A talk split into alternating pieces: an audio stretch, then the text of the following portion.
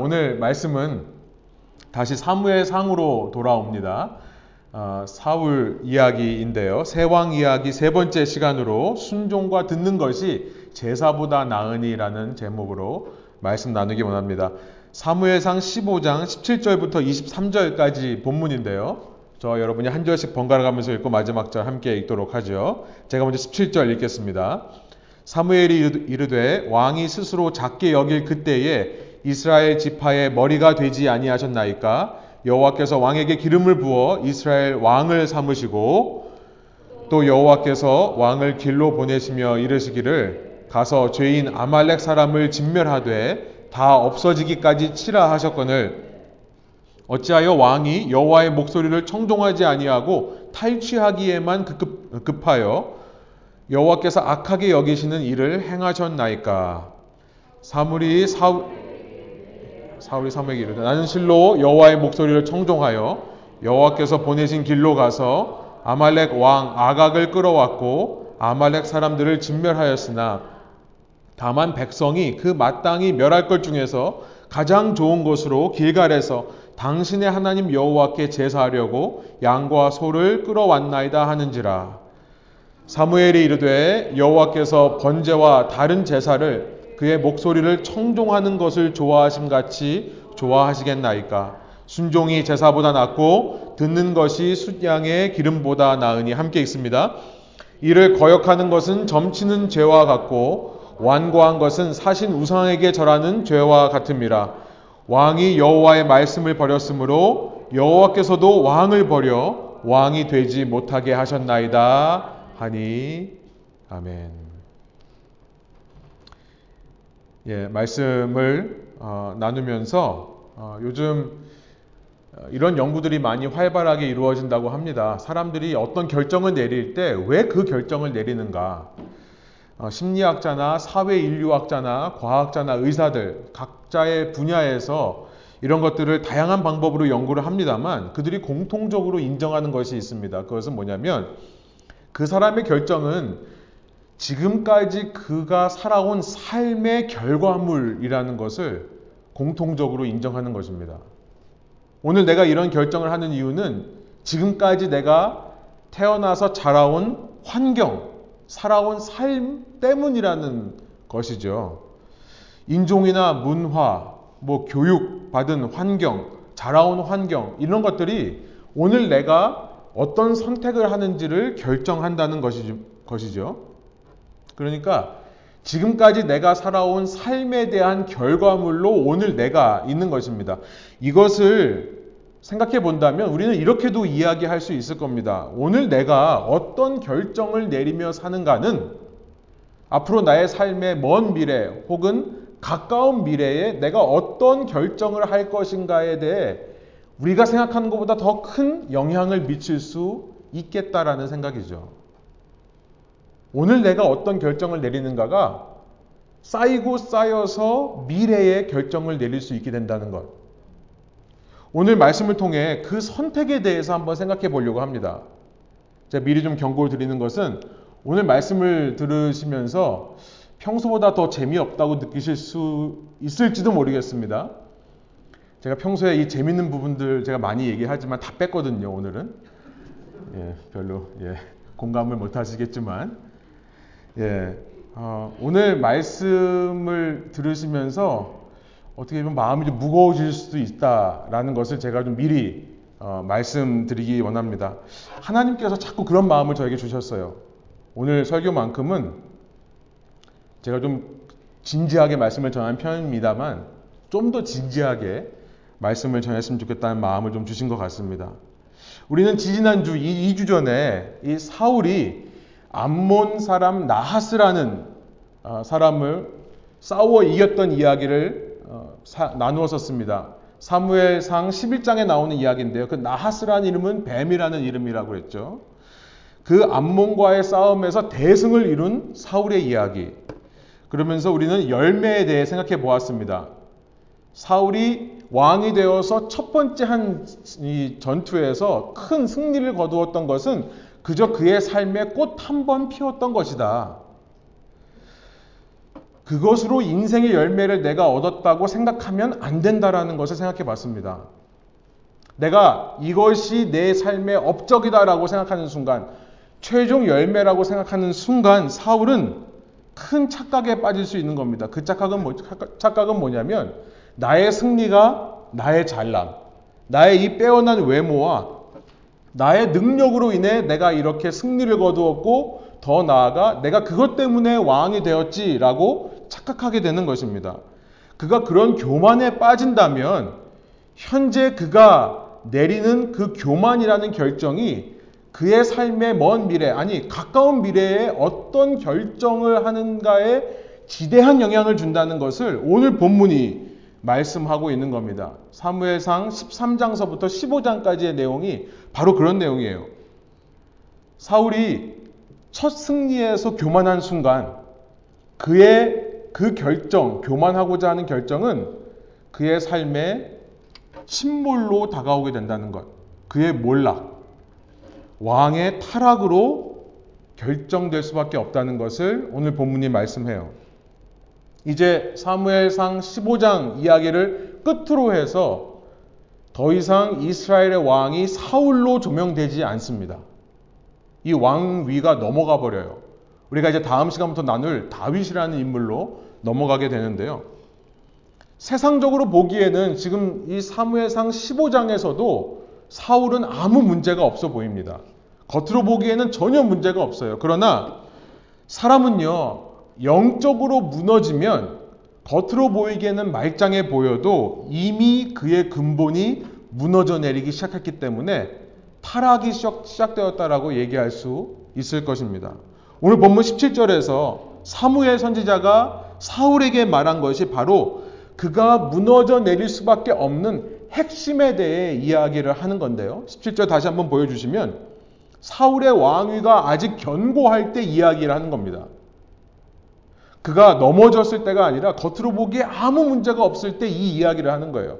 사무엘이 이르되 왕이 스스로 작게 여길 그때에 이스라엘 지파의 머리가 되지 아니하셨나이까 여호와께서 왕에게 기름을 부어 이스라엘 왕을 삼으시고 내가 내 자신을 스스로 보기에도 작아 보일 때 아, 그때가 여러분 참 신앙의 순간이라는 것을 알게 돼요. 야훼 주님께서 그때 그런 그에게 기름 부으셔서 왕을 세우신 것이 아닙니까? 라고 사무엘이 말하고 있습니다. 엄밀히 말하면 하나님께서 직접 기름, 기름 부음을 하신 것이 아니죠. 하나님께서 사무엘 선지자를 통해 사무엘의 손으로 그에게 기름을 부었었습니다. 그러나 사무엘은 지금 자기 자신을 철저하게 감추고 있습니다. 왕 앞에서 지금 목숨을 걸고 얘기하러 나왔거든요.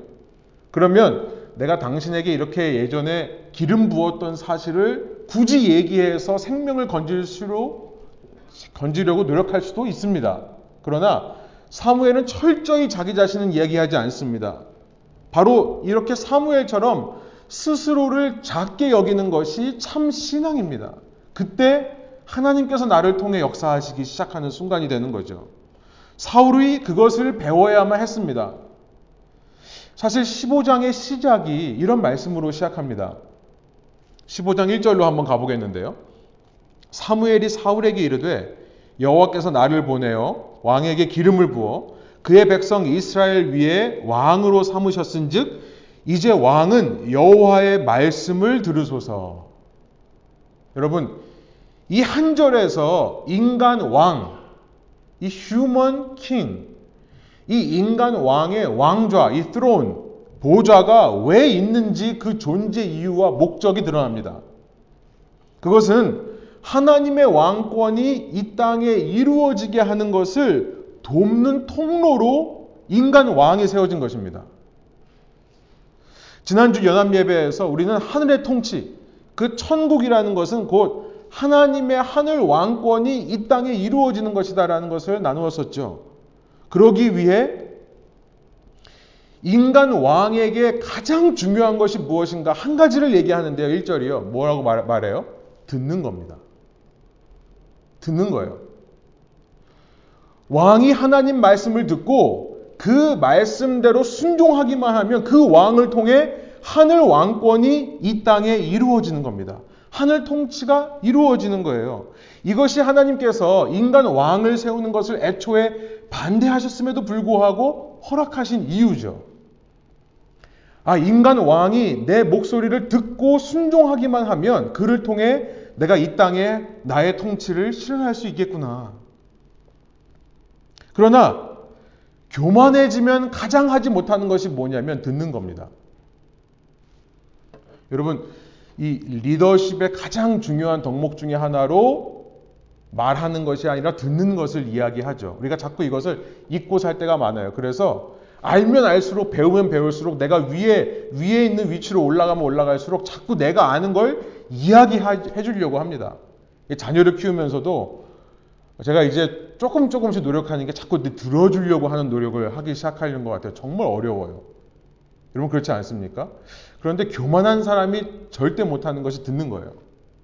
내가 알고 있기 때문에 나는 이거 이미 경험해 봤기 때문에 무슨 얘기를 해도 이미 답을 알고 있고 그걸 알려주려고만 하는 것이 바로 교만한 마음인 것입니다. 여러분, 여러분의 위치가 가정에서 어떤 사회 조직에서 친구들과의 관계 속에서 조금 조금씩 위로 올라간다는 생각이 드신다면 여러분 들으셔야 됩니다. 그만큼 더 들으라고 하나님께서 나를 높여주시는구나 라고 생각하시면 돼요. 여러분, 권력에 취한 것의 특징이 뭐냐면 내가 스스로 다른 사람보다 잘났다고 생각하는 사람들의 특징이 뭐냐면 듣기보다 말하기를 더 좋아하는 것이라는 것을 꼭 기억하시기 바랍니다. 여러분, 보이는 사람들한테도 이러는데 보이지 않는 하나님에 대해서는 어떨까요? 진실로 하나님의 음성을 들으려면 우리는 오늘도 마음을 가다듬어야 됩니다. 그리고 주님 앞에 엎드려야 돼요. 내 마음을 정말 스스로 작은 자라고 여기지 않는 한 주님의 음성은 들리지 않는 법입니다. 우리가 보이는 사람들한테도 자꾸 교만하게 뭔가를 말하려고 하는데요. 보이지 않는 하나님에 대해서는 얼마나 더 그러겠습니까? 사울은 한 번 꽃을 피운 다음에 바로 교만해집니다. 그래서 13장에 가보니까 블레셋과의 전투에서 사무엘을 기다리지 않고 자기 손으로 제사를 드리고 전쟁을 시작했던 모습을 보여주고 있습니다. 그에게 타당한 이유는 있습니다. 7일 동안 기다렸다는 거예요. 내가 적군 앞에서 7일 동안 사무엘을 기다렸었습니다. 사무엘상 13장 11절부터 13절을 제가 세 번역으로 한번 읽겠습니다. 사무엘이 7일 후에 옵니다. 그리고 꾸짖어요. 임금님이 어찌하여 이런 일을 하셨습니까? 사울이 대답하였다. 백성은 나에게서 떠나 흩어지고 제사장께서는 약속한 날짜에 오시지도 않고 블레셋 사람은 믹마스에 모여들고 있었습니다. 12절. 이러다가는 제가 주님께 은혜를 구하기도 전에 블레셋 사람이 길갈로 내려와서 칠 것 같은 생각이 들어서 할 수 없이 번제를 드렸습니다. 13절 함께 한번 읽어볼까요? 사무엘이 사울에게 말하였다. 해서는 안 될 일을 하셨습니다. 주 하나님이 명하신 것을 임금님이 지키지 않으셨습니다. 명령을 어기지 않으셨더라면 임금님과 임금님의 자손이 언제까지나 이스라엘을 다스리도록 주님께서 영원토록 굳게 세워주셨을 것입니다. 사울의 말은 너무나 그럴듯해요. 충분히 인간적으로 이해가 될 수 있습니다. 그런데 그가 한 일은 무엇인가? 영적인 시각에서 보면 생각보다 심각한 일을 한 거예요. 그것은 뭐냐면 하나님의 통치를 파괴한 겁니다. 하늘 왕국을 파괴한 거예요. 천국을 파괴한 거예요. 왕으로서 하나님의 음성을 듣고 그 음성을 따라 하나님의 통치를 실현하는 그 일을 했어야 되는 그가 듣지 않음을 통해 하나님의 통치, 천국을 이 땅에서 파괴해 버린 겁니다. 여러분, 사울이 지금 얼마나 좋은 기회를 얻었습니까? 수많은 백성들이 모여 있습니다. 그리고 적지는 수없이 많은 사람들이 또 싸우려고 모여 있어요. 여러분, 이것을 조급해하고 두려워할 상황이 아니라 오히려 그 많은 백성들 앞에서 하나님의 통치가 이 땅에 나를 통해 이루어질 때 어떤 놀라운 일이 벌어지는지를 보여줄 수 있는 기회로 삼았어야 하지 않겠습니까? 그런데 나의 이성과 상식, 나의 명예욕, 나의 조급함. 하여튼 성질 정말 급해요. 그죠? 성질이 너무 급해서 기다리지를 못하고 이 나의 조급함과 욕심으로 그 기회를 날려버린 겁니다.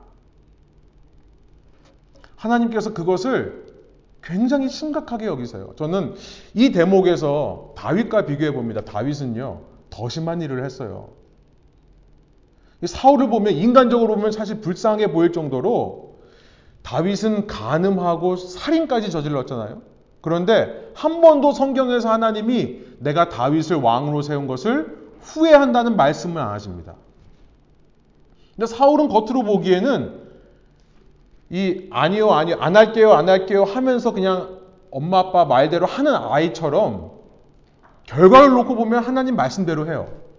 그런데 후회한다는 얘기를 듣습니다. 이 영적인 시각에서 보면 이 사울이 한 일이 얼마나 심각한 건지를 알게 되는 것이죠. 여러분, 오늘날 교회라고 하는 신앙 공동체를 한번 생각해 봐요.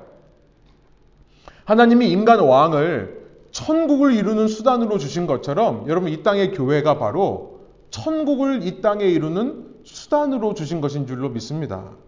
교회라고 하는 것은 여러분 각 개인의 삶이에요. 여러분 각 개인의 삶 속에서 여러분을 통해 여러분이 머무는 이 땅 가운데 하나님의 통치가 이루어지는 것을 하나님께서 원하세요. 그래서 여러분은 슬라이드를 보여주시면 하나님의 대사입니다. 엠바서더예요. 여러분들은 하나님의 대리인이세요. 쉽게 말하면 교회라고 하는 것은 천국의 모델하우스다 이런 얘기를 하죠. 모델하우스에 가보면 이제 그 지어질 완성될 집이 어떤 모습인지를 알 수가 있죠. 이 교회를 보면 우리가 소망하는 그 영원한 하나님의 천국이 어떤 곳인지가 보일, 수 있어야 됩니다. 우리가 영생에 대해 그렇게 강조하고 가르치면서 오늘도 우리 아이들과 함께 교육부에서 이 영생에 대한 말씀을 외우지 않습니까? 우리가 그렇게 강조하고 가르치면서 실제로는 여러분 이 영생의 단면조차 보여주지 못한다면 우리가 사울과 무엇이 다르겠습니까? 가장 큰 단면이 뭘까요? 우리가 소망하는 영원한 나라의 영원한 완성된 하나님 통치의 그 작은 단면이 뭘까요? 저는 그 중에 하나가 바로 평안이라고 대답하겠습니다. 우리가 영원한 하나님 나라를 영원한 안식이라고 표현하죠. eternal rest. 여러분, 안식의 가장 중요한 덕목이 무엇입니까? 평안한 거예요. 마음이 평안한 겁니다. 그 영원한 안식을 우리가 가장 잘 보여주어야 하지 않겠습니까? 그런데요, 우리가 몸담고 살아가는 이 사회는 점점 더 평안을 뺏어가는 사회가 맞죠. 문명이 발달할수록 돈이 많아질수록 더 평안해집니까? 아니요. 불면증, 불면증으로 고생하는 사람들이 얼마나 많은지요. 문명의 발달과 함께 프로포셔널리 정비례로 불면증에 고생하는 사람들이 늘어납니다. 세상이 복잡하고 빨라질수록 마음에서 평안을 빼앗기는 사람들이 더 많아지고요. 그래서 앞으로 이 정신과 의사가 가장 촉망받는 직업이다 이런 얘기를 하고 있죠. 사울처럼 내가 지금 뭔가 하지 않으면 불안하게 만드는 세상입니다. 내가 뭔가를 하지 않으면 사람들은 자꾸 나에게서 떠날 것 같고 내 앞에 적들은 나를 당장이라도 쳐들어올 것 같은 마음을 주는 것이 이 세상이에요. 한마디로 이 세상을 말하면 저는 그래서 두려움이 지배하는 삶을 추구한다. fear driven life다. 라고 말하고 싶습니다. 오늘날 왜 수많은 사람들이 두려움에 떨고 있습니까? 여러분, 두려움이라는 것은 내 속에 죄가 있을 때 가장 먼저 나타나는 증상입니다. 꼭 기억하시길 바래요. 창세기 3장으로 가보면요. 창세기 3장 10절입니다. 세 번역이에요. 이 아담이 하나님이 하지 말라고 한 명령을 들었는데도 불구하고 순종하지는 않습니다. 그래서 가장 먼저 한 게 뭔지를 보세요. 하나님께서 그를 찾습니다. 아담아 어디 있느냐? 그랬더니 바위 뒤에 숨어서 한다는 얘기가 왜 숨었냐라고 물어보니까 저는 벗은 몸인 것이 두려워서 숨었습니다. 이 순서로 원어 순서를 보면 제가 두려웠습니다. 그래서 숨었습니다. 이렇게 얘기를 해요. I was afraid because I was naked and I hid, hid myself. 이렇게 나오죠. 여러분 평안을 어떻게 소유할 수 있을까요? 우리 속에는 다 이 죄성이라는 것이 아직 남아 있는데 그래서 두려워할 수밖에 없는 존재인데 이런 존재들이 이 땅에서 이렇게 두려움을 주는 불안하게 만든 세상 속에서 어떻게 평안을 보여줄 수 있을까요? 여러분 우리가 이것을 고민해야 됩니다. 여러분 목회자로서 여러분에게 간곡히 부탁드립니다. 여러분 한순간 한순간 이걸 고민하세요. 내가 어떻게 하면 평안을 회복할 수 있을까? 여러분 근데 비결은요 간단합니다. 이렇게 손가락을 동그랗게 하고 이렇게 눈을 감고 마음을 비우시면 됩니다. 이러면 제가 이제 여기서 쫓겨나겠죠. 여러분 마음을 비운다고 평안해질까요? 그렇지 않아요. 마음을 비운다고 평안해지지 않습니다. 내 자신을 평안해라, 평안해라, 거울을 보면서 그래, 너 괜찮아, 너 잘 살고 있어, 평안해, 평안해 하면 평안해집니까? 그렇지 않아요. 여러분, 한 가지로만 가능한데 그것이 뭐냐면, 말씀을 듣는 일입니다. 말씀을 듣는 일이에요. 내 속에 있는 죄를 이길 수 있는 유일한 능력은 말씀으로부터만 나오기 때문에 그렇습니다. 말씀 안에서 우리는 예수 그리스도를 만납니다. 그리고 말씀을 통해 우리는 그의 십자가의 대속과 부활의 능력을 체험하게 돼요. 그 은혜를 체험하게 돼요.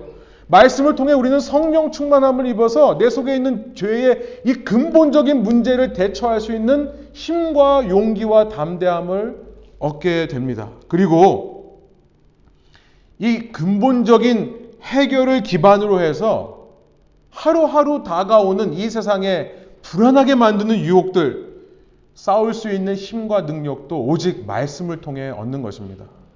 왜냐하면요.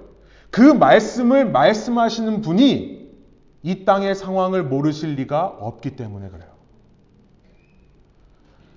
말씀과 기도로 모든 것을 알고 계시는 주님의 음성을 듣고 그 주님의 음성에 순종할 때에만 바로 평안이 내 자신에게 깨달아지는 것이고 내 주위 사람들에게 보여질 수 있는 것입니다. 여러분 그것이 교회입니다. 그것이 신앙인입니다. 소원하옵교로는 사랑하는 우리 레분교회 교우님들 한 분 한 분 참 천국의 삶을 사심으로 참 주님의 통치를 받으심으로 평안하시기를 소원합니다. 우리 주위 사람들 한번 인사해 볼까요? 평안하세요. 평안하십시오. 우리 선포하시기 원합니다. 평안하세요. 자, 이제 여기서 끝나는 게 아니고요. 이렇게 13장에서 무너진 사울의 이 타락이 정점을 찍는 곳이 어딘가 오늘 본문 15장이에요. 주님의 말씀을 들으라는 명령으로 이 15장이 시작되는데요. 그 말씀의 내용이 무엇인가? 15장 2절로 가보니까 아말렉을 진멸하라는 말씀입니다. 이렇게 표현을 하세요. 아말렉이 이스라엘에게 행한 일, 곧 애굽에서 나올 때 길에서 대적한 일로 내가 그들을 벌하노니 3절 함께 한번 읽어보겠습니다. 지금 가서 아말렉을 쳐서 그들의 모든 소유를 남기지 말고 진멸하되 남녀와 소와 젖먹는 아이와 우양과 낙타와 나귀를 죽이라 하셨나이다 하니 얼핏 보기에요. 하나님 정말 잔인해 보입니다. 생명 있는 모든 것을 죽이는데 젖먹는 어린 아이까지 거기서 끝나는 게 아니라 동물까지 다 죽이라는 거죠. 이것을 어떻게 받아들여야 할지를 잘 모르겠습니다. 물론 당시 전쟁 문화로 이것을 좀 설명할 수는 있을 것 같아요. 당시 전쟁 문화가 이랬습니다. 한 부족이 다른 부족과 전쟁하기로 결심할 그때는 오늘 오늘날 이 세속적인 표현으로 말하면 올인을 하는 겁니다. 그 부족 사람들이 전부 나의 모든 생명과 나의 모든 자녀들의 생명까지도 걸고 전쟁에 나가는 거예요. 그러니까 그런 문화 속에서 전쟁에 졌다고 나가서 싸운 남자들만 죽는 게 아니라 집에 있는 여인들과 자식까지 죽이는 것은 이 오늘날의 이 잔인한 개념으로는 다 설명할 수는 없는 것이 맞습니다. 도박이에요, 도박. 만일 이기면 수많은 소유를 얻게 되고요. 만일 지면 모든 생명을 바쳐야 되는. 왜냐하면 이런 문화가 있었던 이유는 후손이 한 명이라도 남으면 그 남은 후손이 반드시 뭘 할 거다? 복수를 할 거기 때문에 그래요. 또 오늘처럼 오늘날처럼 이 세대간에 좀 단절이 되어서 아 우리 할아버님 참 고생했어 그러나 나는 내 갈 길을 가야겠다 이런 사회가 아니에요. 우리 할아버님이 고생했으면 이 고생하게 만든 놈들을 내가 끝까지 따라가서 죽일 거다. 이게 당시에 사람들의 생각이었습니다. 이런 생각을 깨우치고 이런 생각이 도덕적으로 문제가 있다는 것을 알려주기 시작한 것이 근대의 기독교예요. 기독교 교육입니다. 아무튼 당시 문화로 설명할 수 있는데요. 그래도 완전히 설명 안 되는 부분이 있죠. 아니 하나님은 결국 당시 세속적인 문화를 그대로 반복하라고 말씀하시는 것밖에 안 되잖아요. 아니 당시 문화보다 더 잔인한 얘기를 합니다. 사람만을 죽이는 게 아니라 동물과 우양까지 다 죽이라. 보통 사람을 죽이고 그의 소유인 이런 동물들은 다 내 소유가 되는 건데요. 여러분들 이것을 이해해야 됩니다. 이 진멸한다는 말이 무슨 말인가? 이 어, 히브리 말로 하렘이라고 하는데요. 좀 희한한 발음이에요. 그런데 이것은 뭐냐면 죽이라는 말임과 동시에 온전히 하나님께 바치라는 말이 됩니다. 온전히 하나님께 바치라. 레위기 27장 28절 세 번역입니다. 사람이 자기에게 있는 것 가운데서 어떤 것을 주에게 바쳐 그것이 가장 거룩한 것이 되었을 때에는 하렘이라는 말을 써요. 사람이든 짐승이든 또는 유산으로 물려받은 가문에 속한 밭이든 그것을 팔거나 무르거나 할 수 없다. 그것들은 이미 주에게 가장 거룩한 것으로 모두 바친 것이기 때문이다. 역시 하렘을 씁니다. 그러니까 지금 하나님께서 아말렉을 진멸하라고 하시는 말씀은 단지 그들과 싸워서 이기라는 말씀이 아니라 그 아말렉을 나에게 모두 바치라라는 의미가 되는 거예요.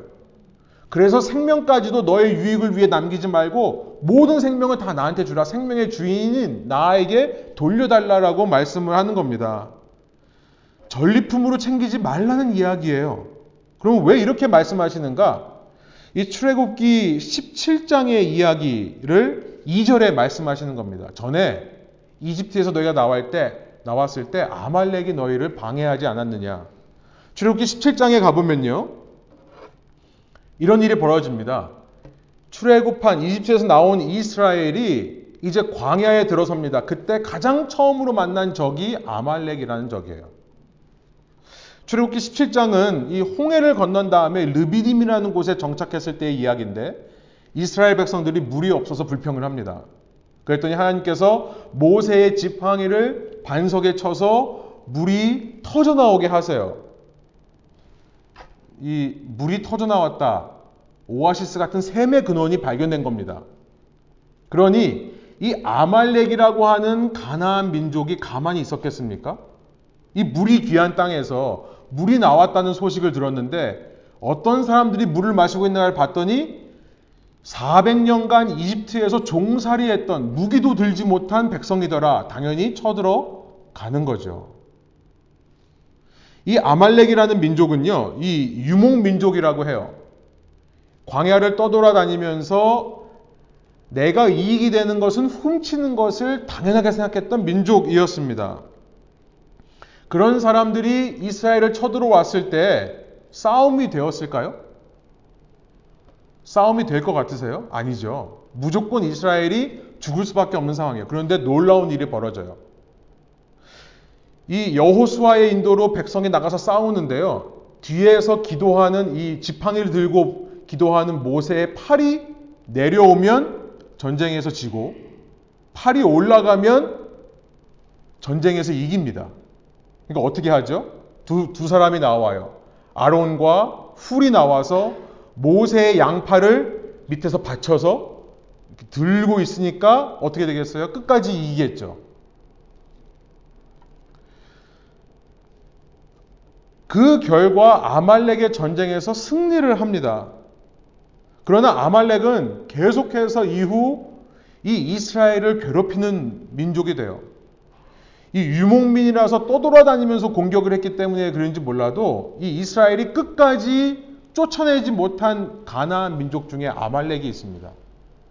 그래서 신명기에 어떤 말씀이 있냐면 신명기 25장에 가보면 이런 말씀을 모세가 해요. 마지막에요. 당신들이 이집트에서 나오던 길에 아말렉 사람이 당신들에게 한 일을 기록하십시오. 신명기 25장 17절부터 19절인데요. 그들은 당신들이 피곤하고 지쳤을 때에 길에서 당신들을 만나 당신들 뒤에 처진 사람들을 모조리 쳐 죽였습니다. 그들은 하나님을 두려워할 줄 모르는 자들입니다.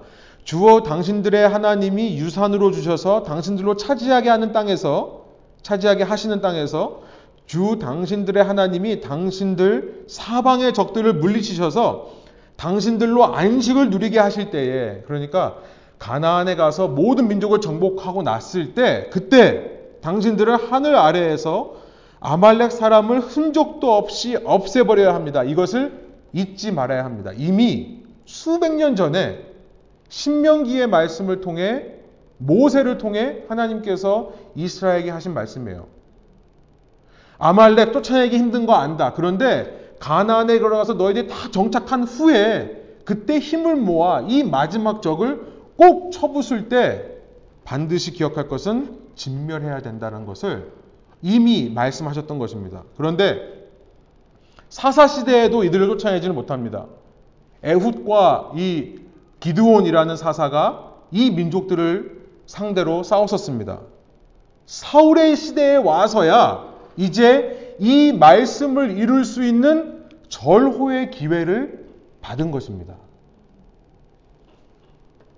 돌아다니면서 공격할 수 있는 그 지긋지긋하게 우리 민족을 괴롭혀왔던 그 아말렉이라는 족속을 이제 멸할 수 있는 시기가 되었구나. 여러분 사울이 하나님을 경외하고 하나님의 말씀을 중하게 여기는 사람이라면 기뻐해야 하지 않겠습니까? 아, 이 기회에 내가 하나님의 말씀을 이 땅에 실현시키겠다라는 각오로 나아가지 않았겠습니까? 그런데 사울은 그 기회가 얼마나 소중한 기회인지를 아는지 모르는지 진멸하지 않고 생포하는 겁니다. 아말렉의 왕 아각을 남겨두는 것뿐만 아니라 짐승들 가운데서 가장 좋은 것들을 남겨두는 거죠. 주의 말씀에 순종하여 그 아말렉이라는 민족을 주님께 온전한 제물로 바치면서 이제 이곳에 우리가 완전하게 정착되었고 우리는 다시는 가나안과 우리 피를 섞지 않겠다는 것을 문화를 섞지 않겠다는 것을 공포하고 선포하며 예배로 주님 앞에 결단하기보다 자기 사리 사역을 챙긴 겁니다. 하나님이 받으셔야 할 그 재물은 어디로 간 겁니까? 사울이 훔친 거예요. 영적으로 보면 심각한 죄를 저지르는 것이라는 것을 알게 되는 거죠. 하나님의 왕국을 파괴하는 것입니다. 그래서 사무엘이 사울을 향해 이것은 진멸이 아니라 약탈한 거다, 탈취한 거다라고 이야기를 하는 이유가 바로 그것입니다. 18절이에요. 오늘 본문입니다. 또 여호와께서 왕을 길로 보내시며 이르시기를 가서 죄인 아말렉 사람을 진멸하되 다 없이 없어지기까지 치라 하셨거늘 어찌하여 왕이 여호와의 목소리를 청종하지 아니하고 탈취하기에만 급하여 여호와께서 악하게 여기시는 일을 행하셨나이까? 사울이요 자기의 진심을 들켜버려요. 진심을 들킬 때 어떤 반응을 합니까? 다윗처럼 그것을 순순하게 인정하면 좋은데요. 변명을 합니다. 20절이에요. 사울이 사무엘에게 이르되 나는 실로 여호와의 목소리를 청종했습니다. 여호와께서 보내신 길로 갔습니다. 그래서 아말렉 왕 아각을 끌어왔습니다. 아말렉 사람들을 진멸하였습니다. 그런데 다만 백성들이 그 마땅히 멸할 것 중에서 가장 좋은 것으로 길갈에서 당신의 하나님 여호와께 제사하려고 양과 소를 끌어왔나이다 하는지라. 당신의 하나님. 이 말 속에 많은 의미가 들어있죠. 사람은요, 자기 속마음이 드러났을 때 자기 자신까지도 속일 수 있는 존재입니다. 저만 그런가요? 자기 속마음이 드러났을 때요, 자기 자신까지도 속여요. 진짜 내가 그래서 그렇게 한 줄로 생각을 해요. 그리고 시간이 지나면 내가 거짓말했다는 것은 사라지고, 아, 그때 내가 이래서 이렇게 했다라고 그렇게 정리를 해버려요. 두려움 때문입니다. 이것이 두려움의 무서운 힘이에요. 두려움 때문에 자기 자신을 보호하려고 이런 변명을 늘어놓는 여러분 이 사울의 모습을 한번 상상해 보세요. 자신이 정말로 주님께 제사하려고 이랬다. 자신까지도 속여가며 진실인 것처럼 말하는 사울. 거짓말 탐지기를 해보면 아마 진실로 나올 거예요. 여러분, 안타깝게도 목회하면서 이런 모습을 마주할 때가 가끔씩 있습니다. 자신을 변명하며 자신을 속이는 모습을 보면 너무나 안타까운 마음도 들고요. 한편으로는 배신감도 들어요. 인간적으로요. 그러나 사람은 속일 수 있어도 하나님은 속이지 못합니다. 이 15장에서 두 번이나 사무엘은 사울에게 말합니다. 하나님이 당신을 왕으로 세운 것을 후회하고 계십니다. 하나님은 아시는 거예요. 하나님이 사실은 후회하시는 분은 아니죠. 15장 29절에 보면 하나님은 뜻을 바꾸는 분이 아니다라고 분명히 얘기해요. 여러분, 후회한다고 표현하는 것은 무엇입니까? 그만큼 하나님께서 배신감에 아파하시는 겁니다. 사무엘이 그런 하나님의 마음을 알아요.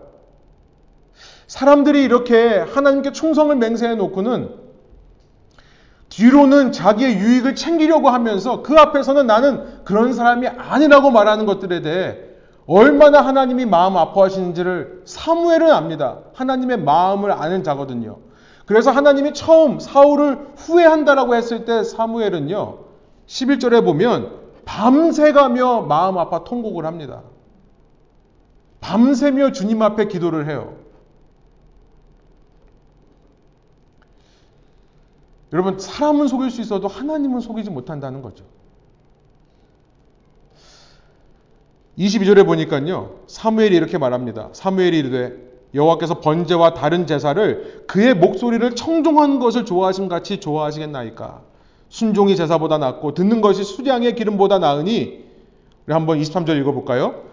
이는 거역하는 것은 점치는 죄와 같고 완고한 것은 사신 우상에게 절하는 죄와 같음이라 왕이 여호와의 말씀을 버렸으므로 여호와께서도 왕을 버려 왕이 되지 못하게 하셨나이다 하니 그 어떤 종교 생활보다 주님은요 주의 말씀을 듣는 것을 기뻐하십니다.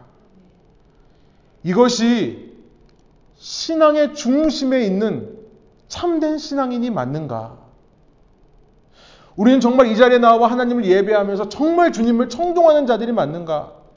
아니면 뒤로는 딴 생각하면서 이 자리에서 내 자신도 속이면서 하나님을 예배한다고 와서 앉아 있는 것은 아닌가?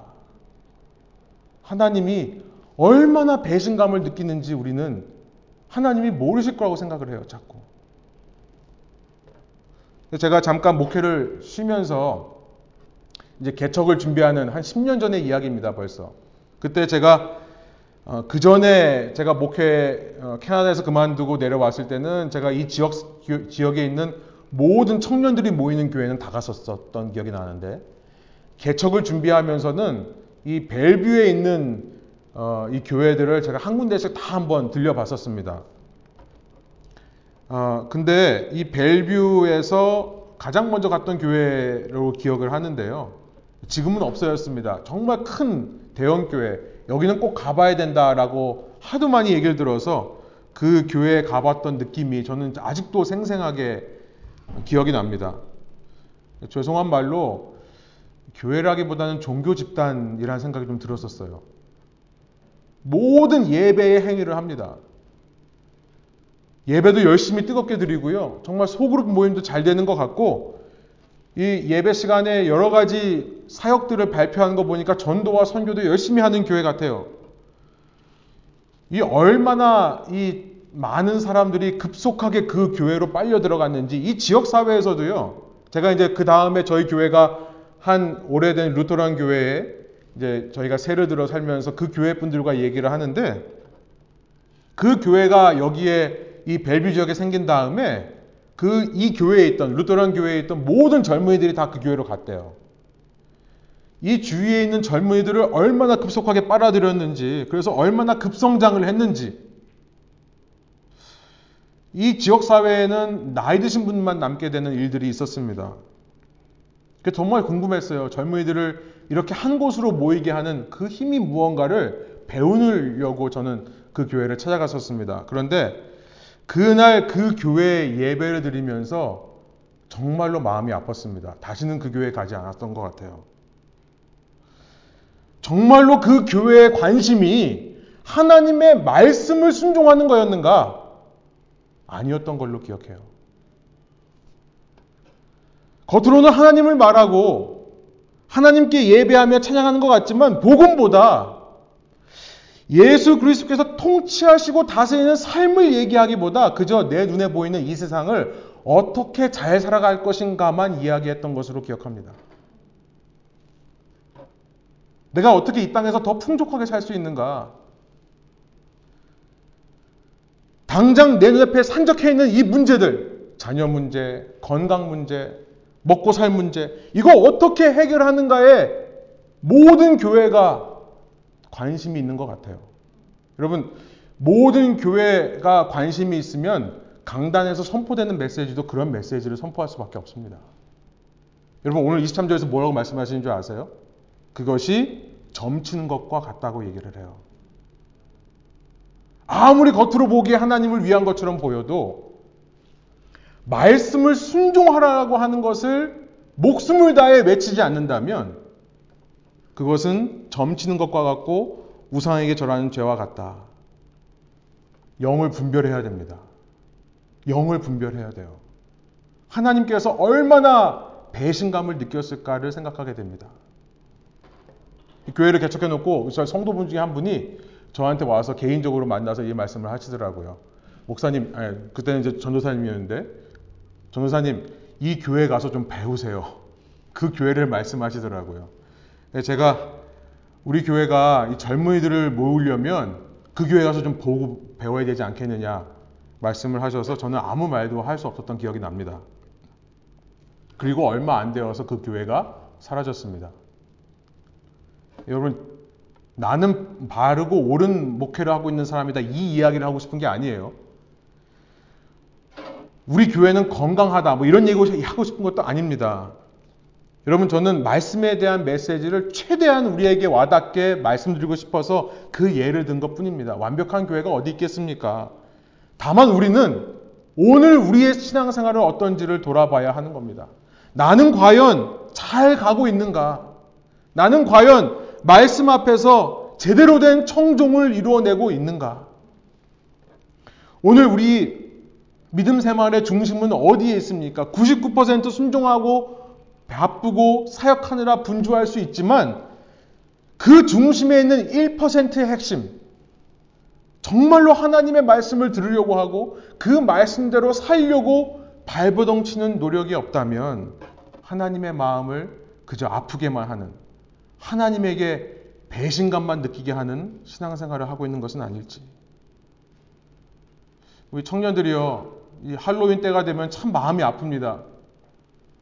저희 청년 사역할 때 할로윈 때는 꼭 교회에서 이 대체할 수 있는 뭔가를 했던 것 같습니다. 우리 내일 교육부 아이들에게도 우리 교회에서 이런 할로윈 행사를 하는 이유가 바로 그겁니다.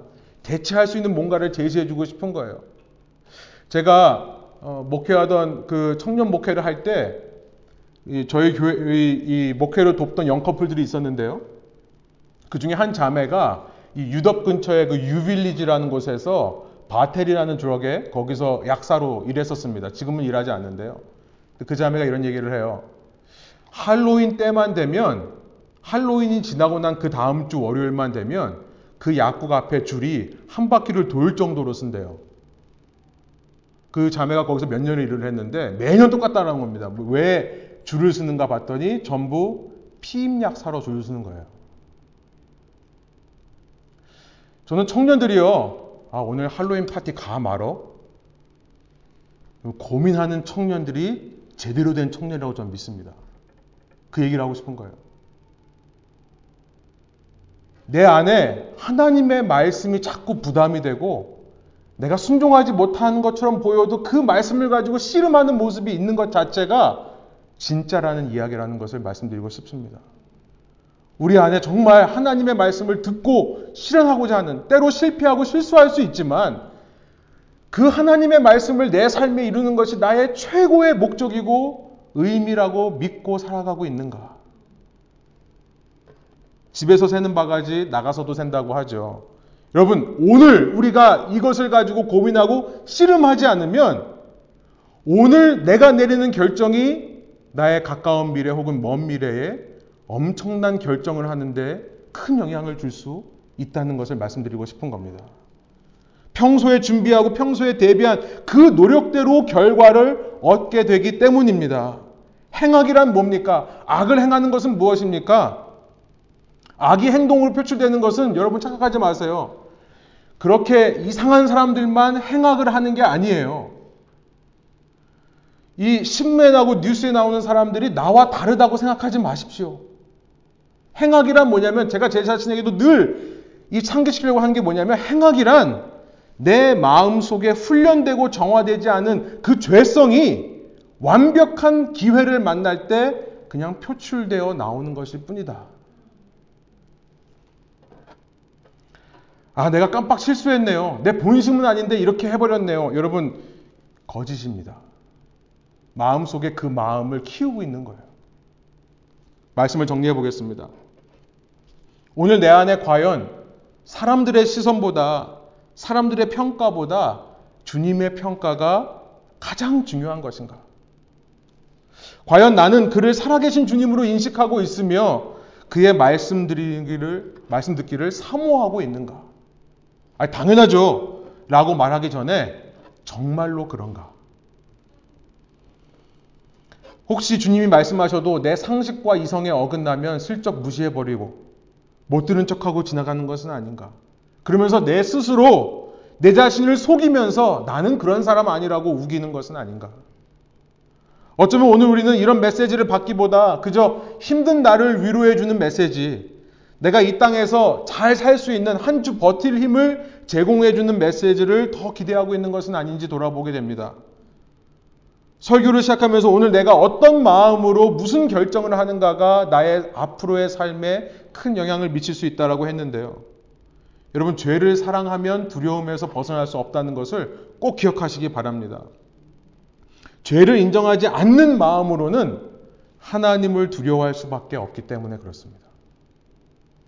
내가 내 스스로 보기에 가장 작아 보이는 그때, 그때가 오히려 하나님께서 나를 기뻐하시는 때라는 것을 잊지 마세요.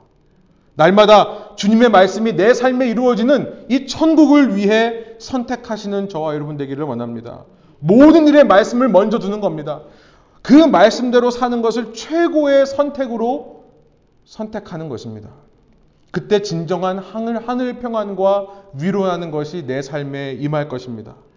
그것만이 내 삶에 영원히 보여지고 영원의 안식에 포함된 그 평안이라는 것이 나를 통해 주위 사람들에게 매력적이 되는 유일한 길이 될 것입니다. 그것이야말로 내가 영원이라고 하는 최종 목적지를 향해 걸어가며 진리의 열매를 맺어가는 유일한 길이라는 것을 기억하시기 바랍니다. 함께 기도하시겠습니다. 하나님 이 시간 우리의 모든 상황 가운데서 우리의 눈을 들어 주님을 바라보기를 원합니다. 주는 나의 큰 상급, 나의 큰 도움이시라는 것을 고백하며 우리가 주의 음성을 듣고 음성에 순종하기를 기뻐하는 주님의 자녀들 되게 하여 주옵소서. 겉으로 그럴듯한 종교 행위와 그 형식만을 지키는 자가 아니라 정말로 주님의 말씀을 사모하고 그 말씀이 육신이 되어 내 삶에 이루어지는 것을 가장 큰 인생의 기쁨과 보람과 목적으로 삼고 살아가는 저희 각자 되게 하여 주옵소서. 그럴 때에 세상이 줄 수 없는 평안과 안식과 기쁨이 우리의 삶을 주장하게 하여 주옵소서. 감사드리며 예수 그리스도의 이름으로 기도합니다. 아멘.